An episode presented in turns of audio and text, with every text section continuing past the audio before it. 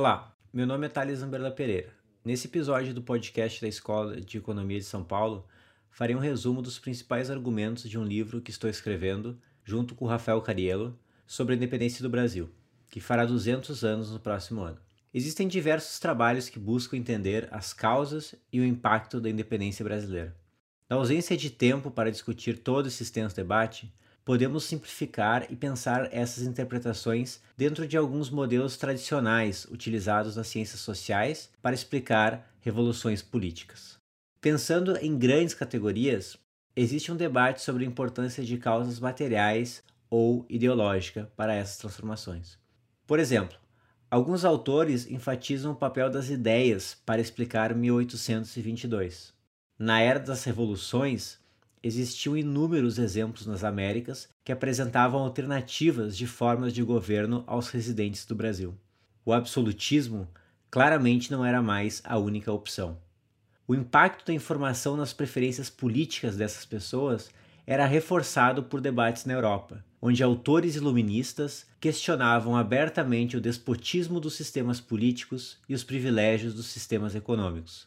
Textos no Brasil que tratavam sobre sistemas frequentemente citavam autores como Adam Smith e Jean-Baptiste Say. Além disso, o crescente desconforto que as elites brasileiras sentiam com o Estado absolutista ficava evidente com a popularização da ideia que buscava impor limites constitucionais ao rei.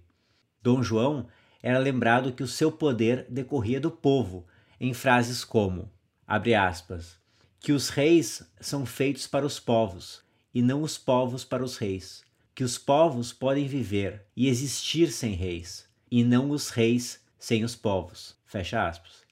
A monarquia portuguesa sabia que Luís XVI havia aprendido essa lição na França algumas décadas antes.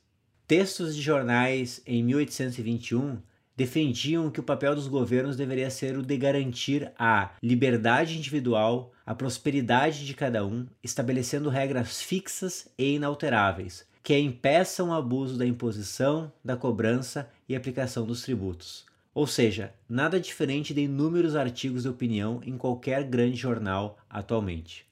Além do impacto das ideias para mudar o mundo, existem as explicações materialistas para as revoluções políticas. Um modelo tradicional, utilizado no caso brasileiro por Caio Prado Júnior e Fernando Novaes, é o marxista. A ideia é que grandes mudanças nos métodos de produção e nas formas de troca produzem contradições incontornáveis na sociedade, gerando descontentamento e demandas por mudança na ordem social. Para Caio Prado, a oposição de interesses entre colônia e metrópole, entre Brasil e Portugal, é a origem do conflito. Para Novaes, o conflito decorre da crescente redundância do papel da colônia após a Revolução Industrial. O último modelo é conhecido como teoria da privação relativa. Nesse modelo, revoluções políticas ocorrem quando a distância entre expectativas e resultados econômicos atinge níveis insustentáveis, gerando frustração e revolta. Para que mudanças políticas ocorram, portanto, existe a necessidade de um momento anterior de crescimento econômico e um posterior, onde essa tendência é frustrada. A interpretação que temos sobre a independência brasileira pode ser colocada nessa caixa teórica. A nossa principal contribuição, no entanto, são as novas evidências quantitativas e qualitativas para esse debate. No caso brasileiro, o momento de crescimento econômico ocorre a partir do último quarto do século XVIII, período conhecido como Renascimento Agrícola. Existe ampla evidência que o volume das exportações brasileiras aumentou substancialmente após a década de 1770. O Brasil exportava quantidades crescentes de algodão, fumo, cacau, entre outros produtos. Na década de 1790, o algodão brasileiro representou 40% das importações em Liverpool, principal porto da Revolução Industrial. É importante lembrar que isso ocorreu antes mesmo dos Estados Unidos começarem a exportar algodão para a Inglaterra. Portugal claramente se beneficiava desse comércio através da arrecadação de impostos. O problema é que o custo do Estado português crescia tanto quanto o aumento das exportações do Brasil. Conflitos militares intermináveis, com custos crescentes, exauriam o erário português. A dependência econômica com a colônia era flagrante. Em 1779, um escritor português reconheceu que sem o Brasil, Portugal seria uma potência insignificante. Anos mais tarde, o político brasileiro Bernardo José da Gama Goiana escreveu logo antes da independência que, desde o período do Marquês de Pombal, que o Brasil havia se tornado maior que Portugal em termos econômicos e, por isso, não poderia continuar subjugado às imposições políticas de fora do continente americano. Gama resumiu seu argumento com um aviso a Portugal: Nós podemos passar sem vós, e não vós sem nós. O aviso não era simplesmente um arrobo nacionalista, pois o descompasso econômico era percebido também por estrangeiros. O francês Auguste Saint-Hilaire, ao saber do levante em Portugal contra os Bragança em 1821, questionou o que seria de Portugal entregue a si mesmo e privado dos recursos que ainda lhe oferece o comércio do Brasil. No modelo de privação relativa, no entanto, o boom econômico é só o início da história. Como mencionei anteriormente, a necessidade de recursos fiscais, que era crescente, tornou-se um imperativo a partir da invasão francesa em Portugal, em 1807. O rei e um séquito entre 10 e 15 mil pessoas abandonaram o centro do império e foram se refugiar na periferia. Ao chegar no Rio de Janeiro, tudo era necessário: casas, alimentos, estruturas que permitissem o funcionamento de um governo remoto. Além da corte, portanto, o Rio de Janeiro recebeu o custo da Casa Real, adicionado ao seu orçamento. A solução foi o aumento generalizado dos impostos. Inicialmente, a principal fonte de recursos veio das províncias. Um novo imposto de exportação especialmente sobre o algodão, o principal produto da exportação em 1808, gerou indignação das províncias do Nordeste. Além disso, residentes do Recife tinham que pagar taxas para bancar a iluminação das ruas do Rio de Janeiro. Maranhão e Pernambuco, os grandes produtores de algodão, transferiam aproximadamente 40% das suas receitas para o Rio de Janeiro. Questionamentos e ressentimentos se multiplicavam. Além do gasto com a Casa Real, o governo precisou de mais recursos para custear aventuras militares na região da Cisplatina. Com a transferência das províncias no limite, o governo começou a usar o recém-criado Banco do Brasil como fonte de empréstimos. Com demandas crescentes por recursos, a dívida do Tesouro Real aumentava e só podia ser atendida com a emissão monetária. Nós mostramos no nosso trabalho que o aumento de preços entre 1814 e 1822 cresceu mais rápido que os salários, gerando queda na renda real da população. Após a fase de crescimento econômico, portanto, esse era o momento da frustração. A chegada da família real e a abertura comercial em 1808 foi inicialmente motivo de comemoração para comerciantes no Brasil.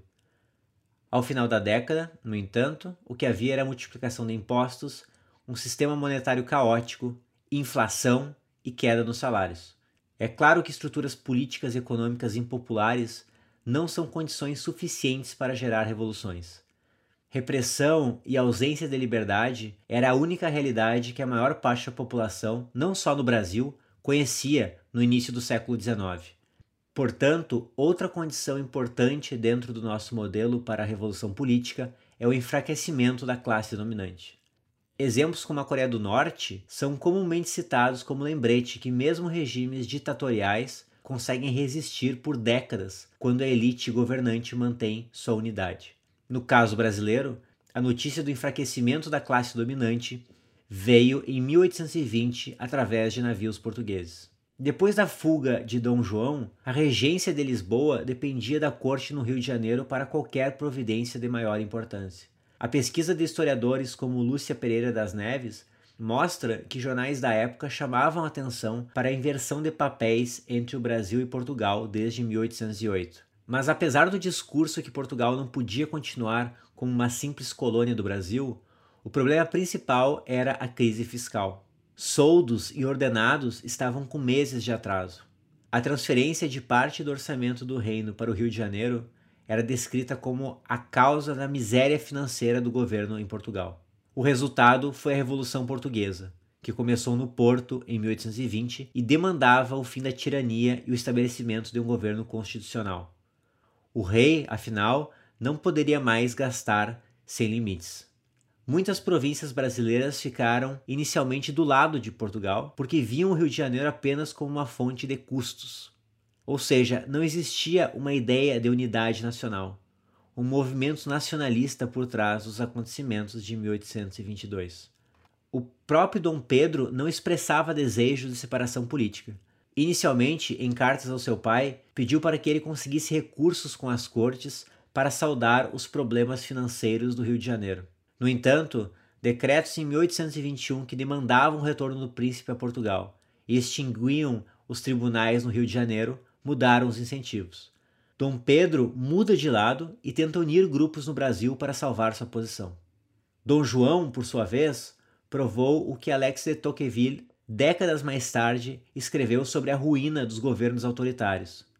Ela começa com tentativas de reforma, quando os governos tentam mostrar tendências liberais naturalmente incompatíveis com o absolutismo que mantém autocratas no poder.